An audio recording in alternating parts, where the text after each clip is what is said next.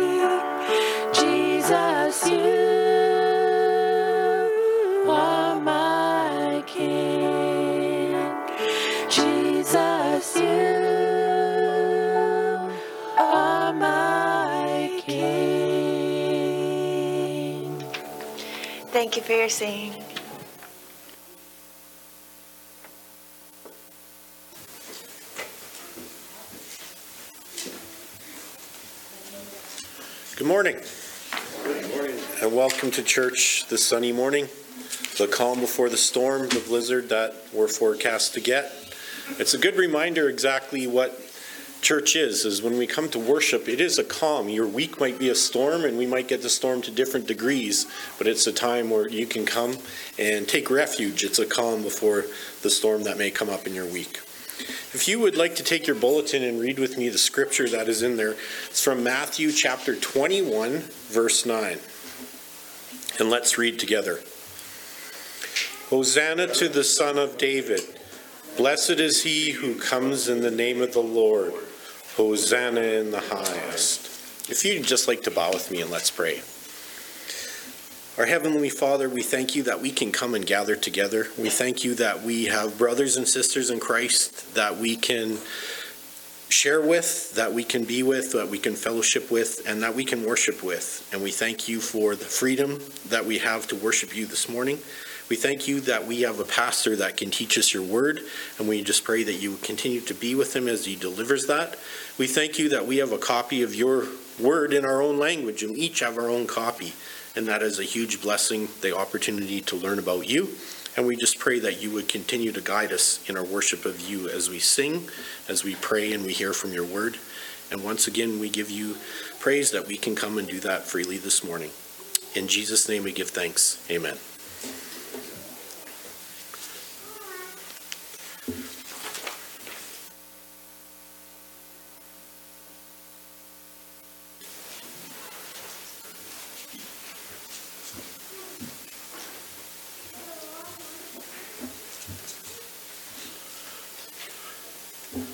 Your Bibles to John chapter 12, verse 12.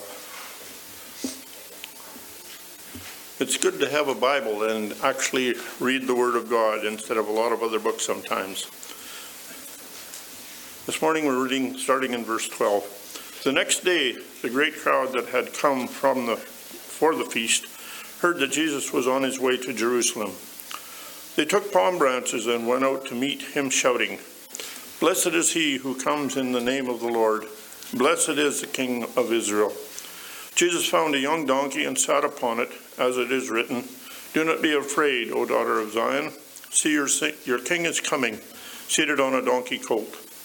At first, his disciples did not understand all this. Only after Jesus was glorified did they realize that these things had been written about him and that they had done these things to him. Now the crowd of the now the crowd was that was with him when he was called when he excuse me. Now the crowd that was with him when he called Lazarus from the tomb and raised him from the dead continued to spread the word. Many people because they heard that he had given this miraculous sign went out to meet him. May God bless reading of his word.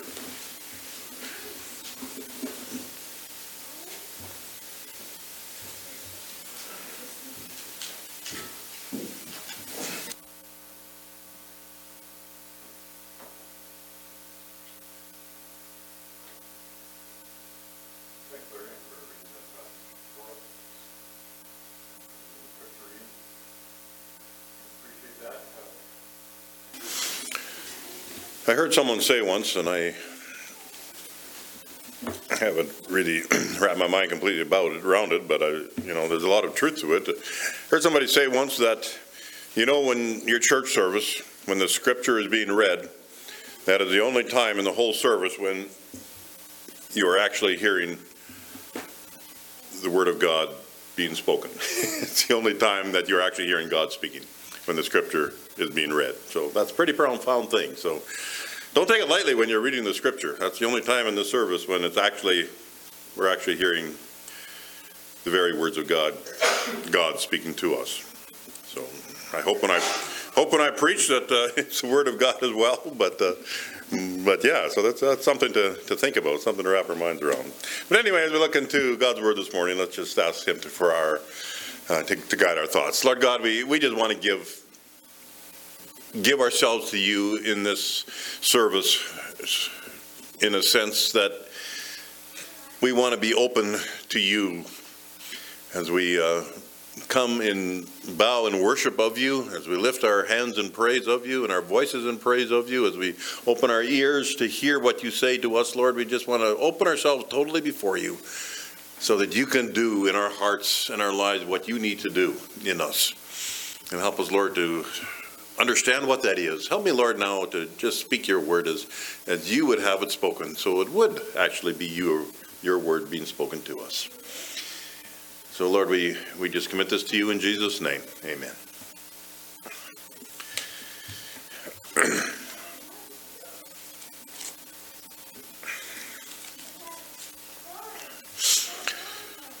I couldn't find any jokes about kings this morning, but I did find some interesting quotes about leaders and leadership. There we go. I got it turned on. About jokes about leaders and leadership. which got me thinking about what is a good leader and what makes a good leader. So some of these quotes I'll share with you. Some of them are funny, some of them are just bad. some are actually pretty good. But anyway, here's a sampling of them just for the sole purpose of getting us to think about leaders and leadership. From Theodore Roosevelt. The best executive is the one who has the sense enough to pick good men to do what he wants done and the self restraint to keep from meddling with them while they do it. From Adlai E. Stevenson II. I don't have a clue who he is, but he said, It's hard to lead a ca- cavalry charge if you think you look funny on a horse. From Tony Blair, the art of leadership is saying no, not saying yes. It's very easy to say yes.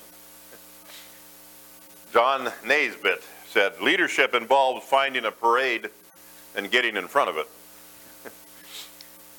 then from E.M. Kelly, remember the difference between a boss and a leader. A boss says, go, and the leader says, let's go.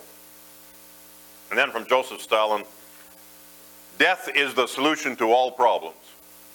No man, no problem. you knew Stalin, uh, Stalin quote would not be good. the focus of this, this morning is, of course, Jesus Christ, who, who rode into Jerusalem that Palm Sunday, that Sunday 2,000 and some odd years ago, amid the fanfare of the people. That occasion, which we celebrate now as Palm Sunday, was the first and really the only time that Jesus presented himself to the people as a king. A king, as the ancient world knew it, was an ultimate leader. And when all is said and done, and now looking back about 2,000 years, we would have to say that Jesus is the greatest king. He is the greatest leader that ever lived. However, as you read the story of Jesus in the Gospels, you do not get the picture of what we often see as a strong leader or a strong king. While he was here on earth, Jesus did not fit the picture of a strong leader that we often have in our minds as to what a strong leader is. And yet, he was the greatest leader ever. And so we need to do some thinking to wrap our minds around that. So, like I said, the event we're celebrating this morning is Palm Sunday. That day, then Jesus rode into Jerusalem on a donkey colt amid the cheering and palm waving of the people, of the crowd. It was obviously a significant event. All four gospel writers record this event for us. As they wrote under the inspiration of the Holy Spirit, all four of them were moved to include this story in their gospels. So obviously it's important, not just for the people of Jesus' day, but for all of us of all time. This is an important event to remember. What's the message here for us? What is it in this story that God wants us to get? He put it in the Bible for us four times. What does God want us to see here? And likely this is one of those things that the more you study it, the more God will show you. The Word of God is like that. It's living and active. There's always more. But as I have studied this event of Palm Sunday, that event of Jesus' triumphal entry into Jerusalem over the years, what I what has come to hit home to me is that it all has to do with Jesus as a king. Jesus is presenting himself to the people as their king. So, what's the significance of that? Let's dig in. We need to understand the significance of the Palm Sunday story. And a study of the implications that come out of the Palm Sunday story will help us to see this significance. So, there are two things I want to bring out here. So, number one, if Jesus is the king, he needs to be my king. If Jesus is the king, he needs to be my king. And what we're going to do this morning is look at all four accounts of this story from all the four Gospels. Uh, we're not going to read them all from each Gospel, but we're going to at least look or refer to them all. So I'd like you to turn, first of all, to, uh, to Matthew's account. So that's in Matthew 21, the first 11 verses. So turn your Bibles to Matthew 21. And verses 1 through 11. Um, and we're not going to read it. I'd just like you to, to have it there in front of you. So just to set the context, you see if you back up to Matthew 20, verse 29, that Jesus was traveling to Jerusalem and a whole crowd of people joined the procession. There was a multitude of people around Jesus. And the occasion, of course, was the upcoming Passover feast in Jerusalem, which meant a trip to Jerusalem to celebrate this feast at the temple. That's what you did every year if you were a Jew. You every year you went to Jerusalem, you went to the temple to celebrate the Passover. That's why Jesus was going there, and the multitude, they were all going there as well. Now, there's a reason why there's a multitude around Jesus. We'll get to that in a bit. So, Matthew 21, the first three verses tell us that Jesus sent two of his disciples to the village that was right next to them to get the donkey colt. Now, Matthew gives some information here that the other writers, the other gospels don't give. And that is that they also brought the colt's mother along with them. And maybe that is the reason that this colt was quite well behaved during this whole time. Something that's always got me, or I've wondered about when I'm reading this. And uh, I, I, I'm not a horseman, I don't know, or a donkey man, or anything. Um, because the Bible is very clear. Both Matthew, or both Luke and Mark tell us that this, this colt that Jesus sat on had never been ridden before. So you have an unbroken colt. Jesus is up on him. There's a whole crowd of people waving branches in the air and throwing and screaming and hollering and throwing their jackets. Would you get on an unbroken colt in that scene? Howard or Byron, would you do that? well, maybe Myron would. I don't know. He's quite a cowboy, but. but that seems to be so. Maybe the maybe the part of the answer is that the mother came with it. Maybe that's why they brought the mother along, so that that, that wouldn't be an issue. But anyway, that's kind of beside the point. But both Mark and Luke say that no one had ever ridden this colt before. Unbroken colt, Jesus was going to ride. If you skip down to 21 verses 6 through 11, you read the well-known story of Jesus riding the colt up into in the city of Jerusalem, the whole crowd around him. People were cheering and worshiping Jesus, some spreading garments in the road in front of Jesus, some cutting branches from palm trees and waving them in the air. And they're cheering, also laying down, laying them on the road in front of Jesus. I saw the Tate's girls. They brought palm branches this morning, didn't they? Wow. You got them here? I saw you carry them in. Here, you should wave them around a bit. Get us in the mood. yeah, wave them in the air. Because that's what was happening. The crowd was just waving these palm branches and shouting, Glory to God, Hosanna. He's the King come in the name of the Lord. Thank you, girls. And thank you, Keith and Karen. Good parenting there.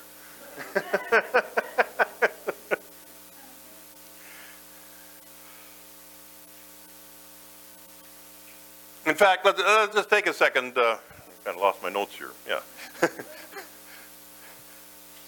let's go back to John chapter 12, where uh, Larry read for us. Let's go back there for a second. Uh, John 12, 12 to 19, which Larry just read. Um, a couple of things there that I just want to just remind us of. Verse 13. Matthew's account says the people in the crowd cut branches from the trees. Mark's account says they cut leafy branches from the fields. John tells us it was palm branches.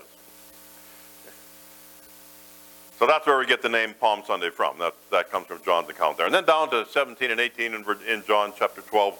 Um,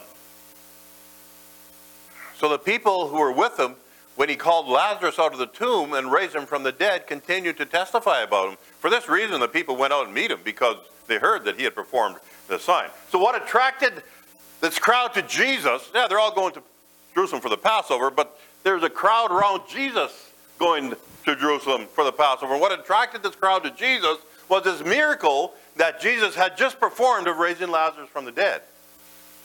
John had just recorded that in chapter earlier in John chapter 11. And as John presents it, Jesus performed this miracle of raising Lazarus from the dead not long before this occasion of riding the donkey into Jerusalem. So So chapter 12, verse 9 tells us that that's the reason for this great multitude hanging around Jesus. They came because they wanted to see Lazarus, whom Jesus raised from the dead. They wanted to take a look at this guy who had been dead and now is alive. And because of this great miracle that Jesus had done, that convinced the crowd that Jesus was someone great, and so they're kind of jumping on the Jesus bandwagon. So that's the reason they joined up with Jesus and his disciples on this trip to Jerusalem for the Passover. So, back to Matthew 21. Uh, so, so think about this whole scene. Big crowd of people, Jesus likely in the middle, all cheering and worshiping and praising God, waving branches in the air, paving the road in front of Jesus with their jackets and their coats and the palm branches, and all shouting as they did there in verse, verse 9 Hosanna to the Son of David. Blessed is he who comes in the name of the Lord. Hosanna in the highest. And as you, as you look at that whole picture, that whole scene, you can't help but see that Jesus orchestrated the whole thing. He deliberately sent a couple of his disciples to get this donkey colt. He mounted the donkey colt. He rode it into the city. He knew the crowd would react to this. They knew how, he knew how the crowd was going to react. Why did he do that? He, it, he, he orchestrated the whole thing. Why did he do it? The bit out of character for Jesus. He always tended toward hushing people up, toward backing away from any kind of recognition or of putting himself forward as someone of significance. At least in a crowd, he always did that. He always backed off. When he was dealing with people one on one, or maybe just a small setting with, with his disciples, he would be more forthright about telling them who he was. But not so much in front of a large crowd, especially when there were religious Jewish leaders around. And the times that he did present himself with someone significant, as soon as the conflict started, he kind of left and went somewhere else. But not this time. He deliberately put himself up there as someone great, as a king, as we're going to see. Why did he do that? Well, Matthew gives the answer. Verses 4 and 5. This took place to fulfill, I'm in Matthew 21, verse 4 and 5. This took place to fulfill what was spoken through the prophet. Say to the daughter of Zion, Behold, your king is coming to you, gentle and mounted on a donkey, even on a colt, the foal of a beast of burden. That's a quote from the Old Testament prophet Zechariah, from Zechariah chapter 9, verse 9. That is one of the prophecies about the Messiah that God had always promised was coming. The Old Testament prophets all foretold the coming of this Messiah.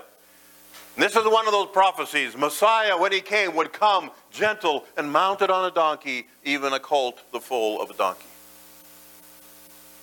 So we get a better understanding of what is going on here. Jesus deliberately set this up, knowing how the people re- would react. This was a fulfillment of prophecy. He wanted the people to catch the significance of what is happening, of who he is. If you put yourself in the shoes of someone who's in the crowd here, and knowing the Old Testament prophecies, what would you be thinking as you saw this unfold?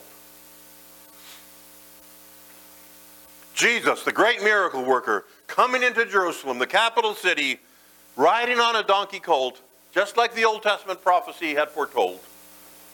At the time of the Passover, the greatest national celebration of the Jewish year. That's like equivalent to our Canada Day or in, in the United States to Independence Day.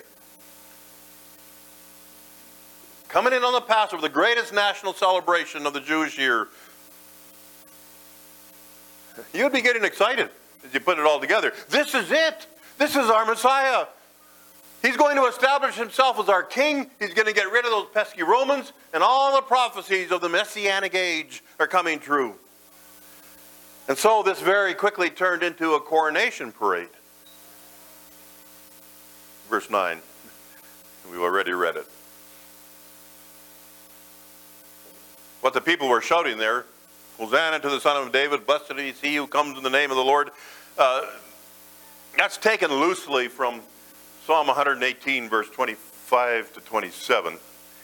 Uh, that whole section of the Psalm, Psalm 113 to Psalm 118, were songs that the Israelites would sing when they're going up to Jerusalem for the feast, for the feast of the Passover.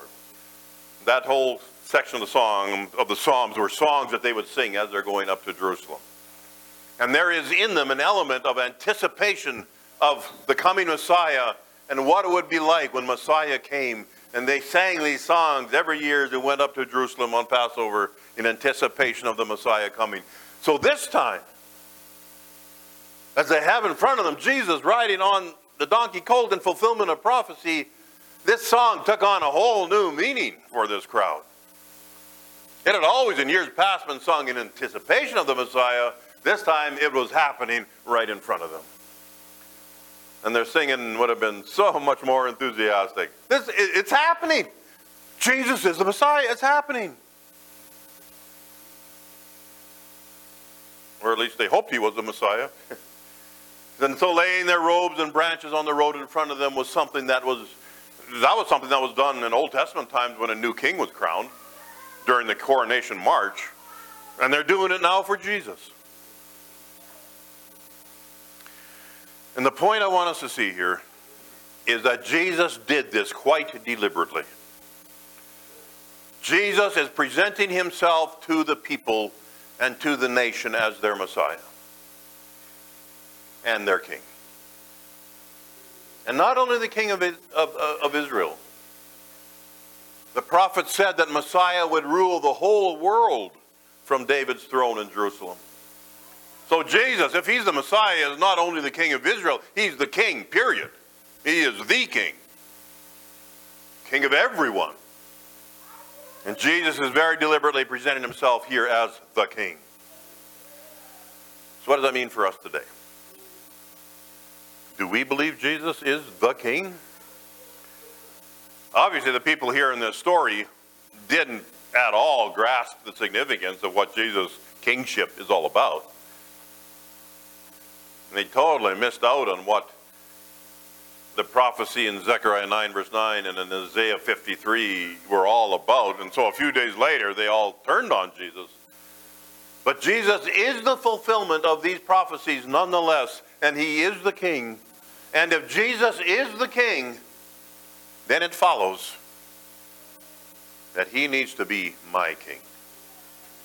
He needs to be my king. If he is the king, then I need to make Jesus the king of my own personal life. I need to pledge my allegiance to him and allow him full control over me because he's the king.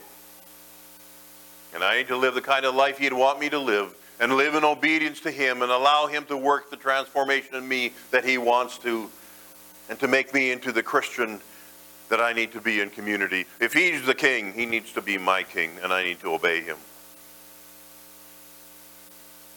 Palm Sunday is about celebrating the Jesus as the king. And if Jesus is the king, he needs to be my king and all that that implies. Is he? Secondly, if Jesus is my king, I need to give him my true praise and allegiance. If Jesus is my king, I need to give him my true praise and allegiance. I'd like you to flip over here to Luke's account. Luke chapter 19, verse 28.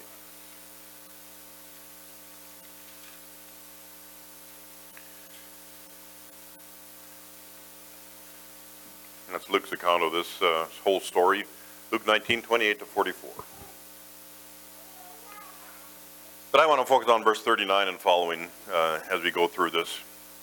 As you can well imagine, the Pharisees weren't at all pleased by what was happening here. In their minds, Jesus was a fraud and an impostor, trying to be the Messiah, but not anything like what they understood Messiah to be. And Jesus was deluding the people, and he needed to be done away with. That's where the Pharisees were at in their mindset. So they came to Jesus. Well, this whole fanfare was going on, and then everybody's shouting, Blessed is the King who comes in the name of the Lord, and all that. The Pharisees came to Jesus and told him to rebuke his disciples. What they're doing wasn't right. They were praising Jesus and worshiping him like he was God. And if Jesus was really a man of God, he wouldn't allow that. So went the thinking of the Pharisees. But notice Jesus' response there, verse 40. Jesus answered, I tell you, if these become silent, the stones will cry out. Jesus was not going to stop them. He wasn't going to stop his disciples from worshiping him. Even if he did, he said, it would not stop Jesus from being praised. If the people stopped, the very rocks would start crying out in praise and worship to Jesus. Even the rocks would recognize their Creator. Amazing response by Jesus when you think about it.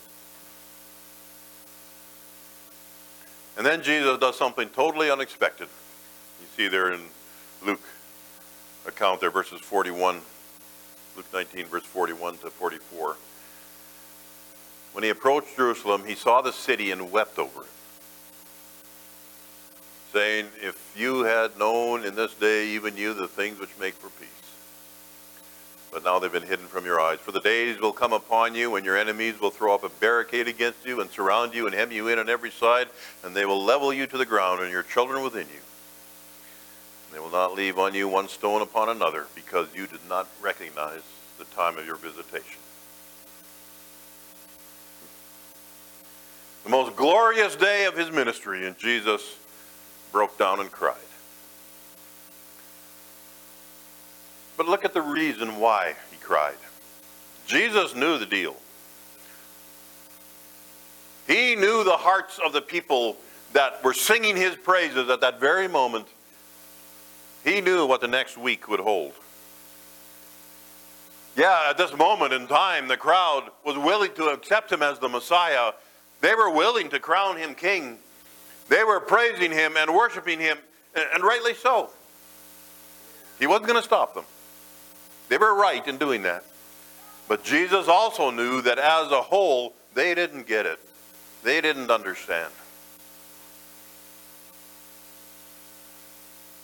So, in that sense, their praise was not sincere. Their allegiance wasn't sincere or true. And that would bear out in the next few days. The next thing that had to happen was the cross. And when Jesus didn't stop that from happening, it was taken by the crowd that he couldn't stop it from happening, which meant that he wasn't the Messiah. And they all turned on him. So their praise and allegiance turned into cries of crucify him on Friday. This was happening on, on Sunday. by Friday, it's crucify him. And then Jesus closes his account here in Luke with, uh, with, a, with a prediction of his own. And that that prediction was that this city of Jerusalem, ready now to make him king and to proclaim peace, they didn't have a clue as to what really makes for peace. And the days are coming, Jesus foretold, when Jerusalem would be besieged and leveled to the ground.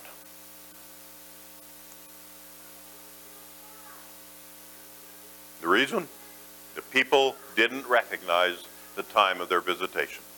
It looked like they did on Palm Sunday, but they didn't really. Good Friday proved that. And this prediction of Jesus came true less than 40 years after he spoke those words, when in 70 AD the Romans leveled Jerusalem to the ground, just like Jesus said. So again, what's the lesson here for us? This.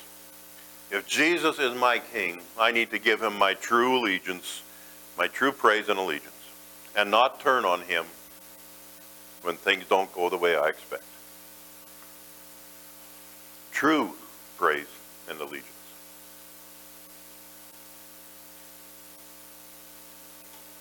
May I say that as you follow Jesus in your Christian life, as you make Jesus your king, and follow Him, there will be times, and maybe many times, when things don't go the way you expect them to go. And if Jesus is truly my King, then I need to give Him my true praise and allegiance anyway. Knowing that Jesus knows things that I don't. And I need to just trust Him. In fact, I've heard testimonies from many Christians who have gone through incredibly hard times when they couldn't make sense of anything.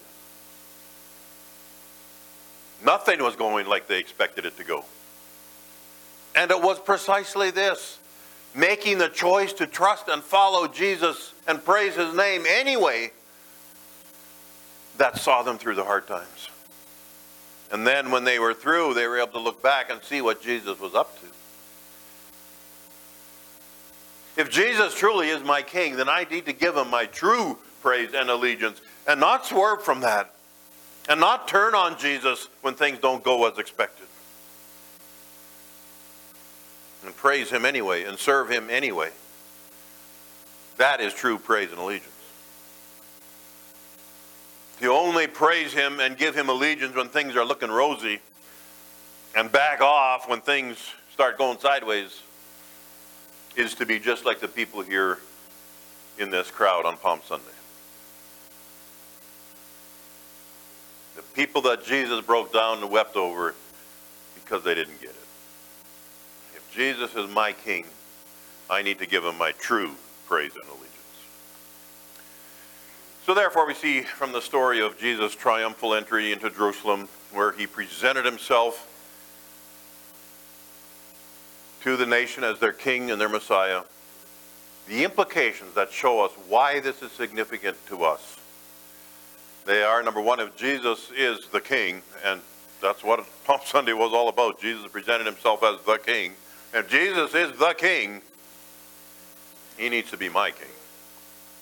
I need to surrender to him and obey him and follow him. And secondly, if Jesus is my king, I need to give him my true praise and allegiance. Even when things don't turn out the way I expected, I need to praise him and serve him anyway. Trusting that he knows something that I don't, and he's doing something I may not understand at this point. Jesus is the king. And we need to celebrate him as the king and make sure our allegiance to him is true and not fickle. Is Jesus the king? Is he your king? And we need to celebrate our king. Pre-COVID days, I would have thrown on you all chocolate to help you get in the celebrating mood, but I can't do that today. so. But we need to celebrate our king. We have a week ahead of us. The greatest events of history of the world took place in this next week. Palm Sunday today, Good Friday on Friday, Easter Sunday morning. Biggest reason to celebrate ever. Let's make this a week of celebration. Let's take our time of silence. What is God saying to you this morning that you need to hear?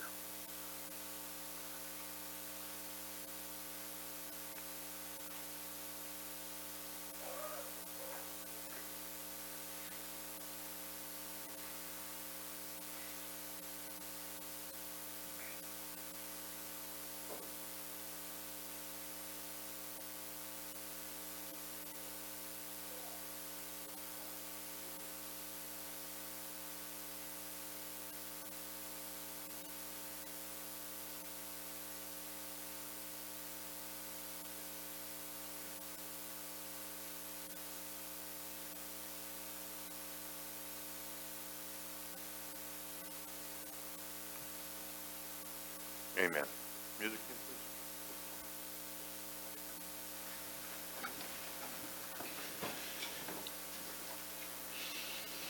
This next song that we chose is a new one, but the words were so great, and um, it's Behold our God, seated on his throne, come let us adore him. Behold your king, nothing can compare, come let us adore him. So as we reflect on the sermon and um, what it means to make Jesus our king, let's stand and sing this one together.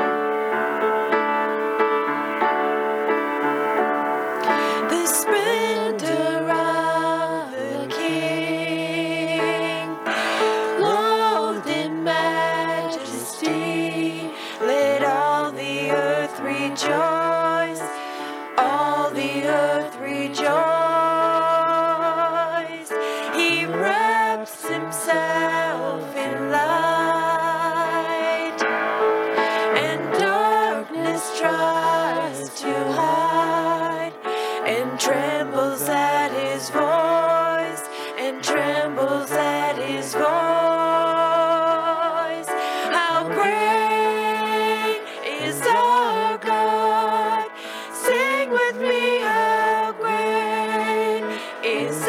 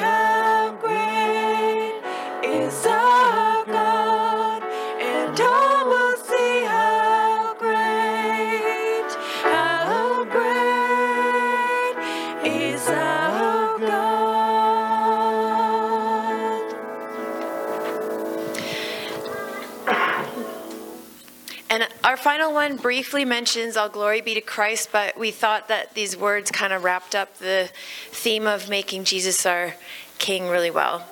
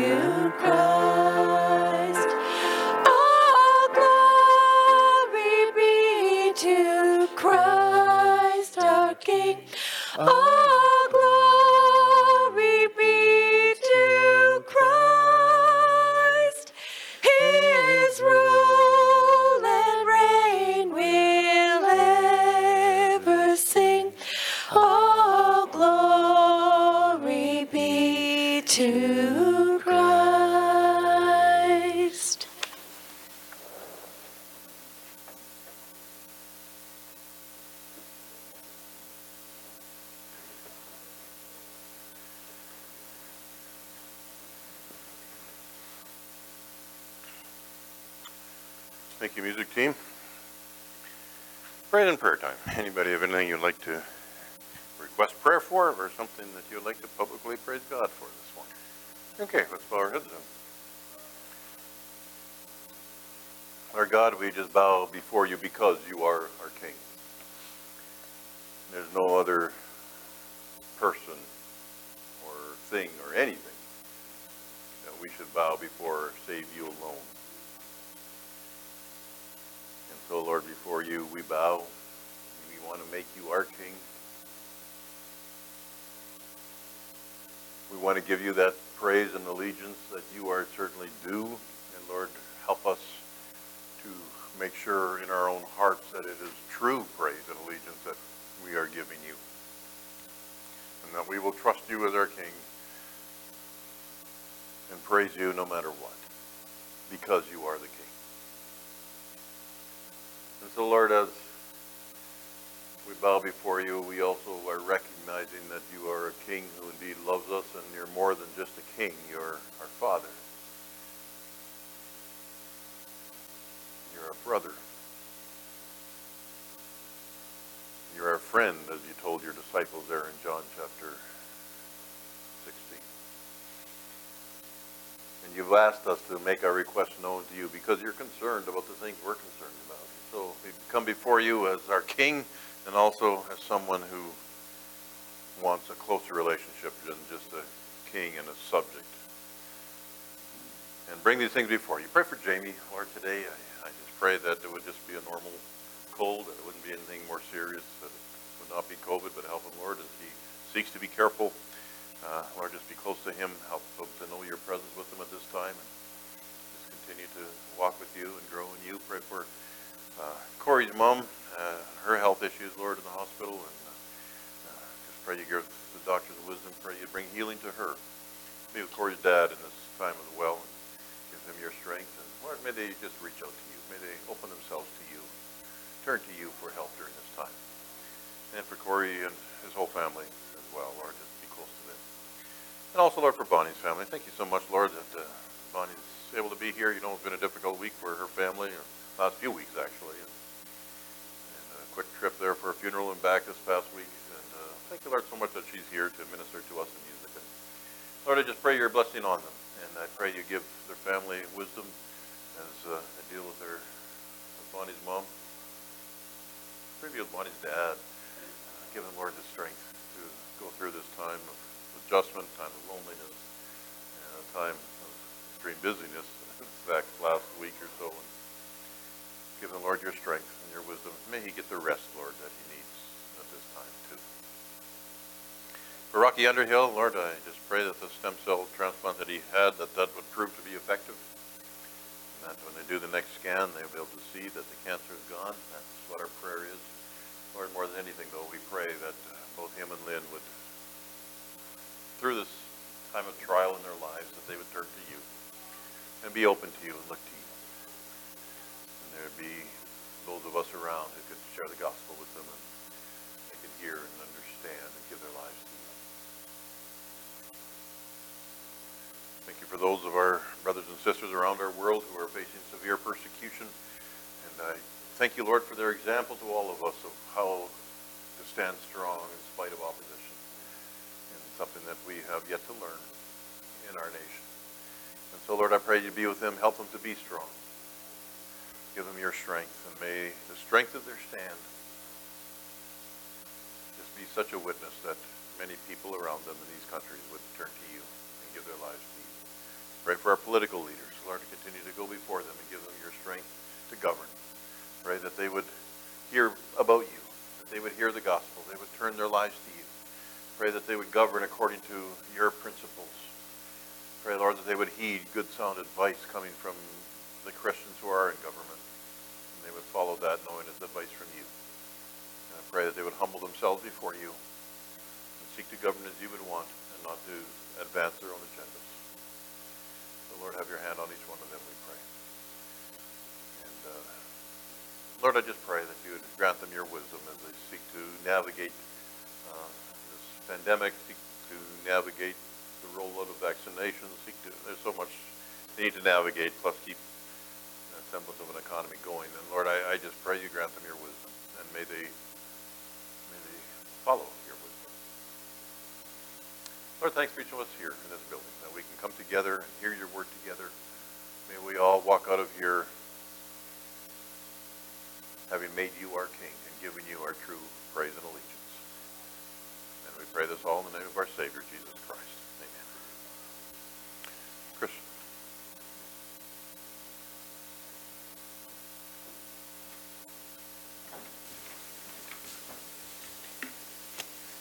Just a reminder that for our offering, we've got our offering um, container that's there just by the exit door. And if you'd just like to bow with me as we give thanks for the offering. Heavenly Father, we thank you once again for your goodness to us, how we live in a land of peace and a land of plenty. And we just thank you that we have the opportunity to give back to you and ask that you would bless this offering. Amen. As far as announcements go, they're there in your bulletin. Uh, coming up this week, on Tuesday at 7 p.m. is ladies' Bible study here at the church. And there is no youth this weekend. And next Sunday, there is no adult or teen Sunday school, but there's an Easter worship service, and we're going to celebrate with and worship with communion. And a special note that's there at the trustees meeting that Cam Edwards was elected as the chairman of the trustee board for this next year. So pray for Cam and feel free to congratulate him. And thanks for willing to do that, Cam. And is there any other announcements? If not, it's time for Pastor Glenn's trivia.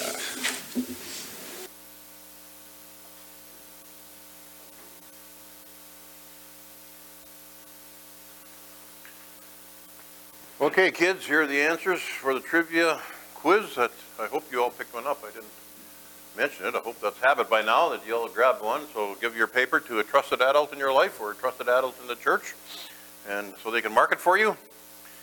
And here are the answers. Question number one, four. the answer is four, or all four. Question number two, uh, its mother was taken along with it.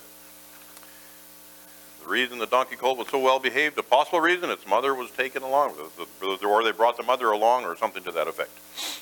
Uh, question number three, the answer is John. Question number four, the answer is to see Lazarus. Pardon me? Sure.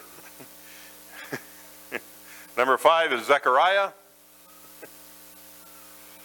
Number six, the fill in the blank question, the answer is my. The word my, M-Y, goes in the blank. Uh, question number seven. What did Jesus predict would happen to the city of Jerusalem? It would be besieged and leveled to the ground.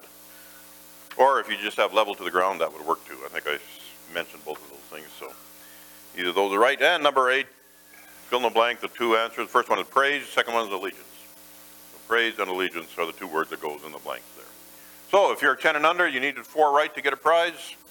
If you're over 10, you need 100% to get a prize. So if uh, the person who marked your paper says that you get a prize, come up to me after the service and I'll give you a prize. Let's close in prayer.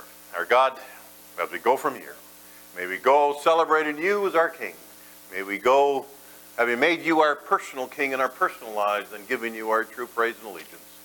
And Lord, whatever comes into our lives this week, may we do so in a way that is consistent with what you've told us here this morning. In Jesus' name we pray. Amen.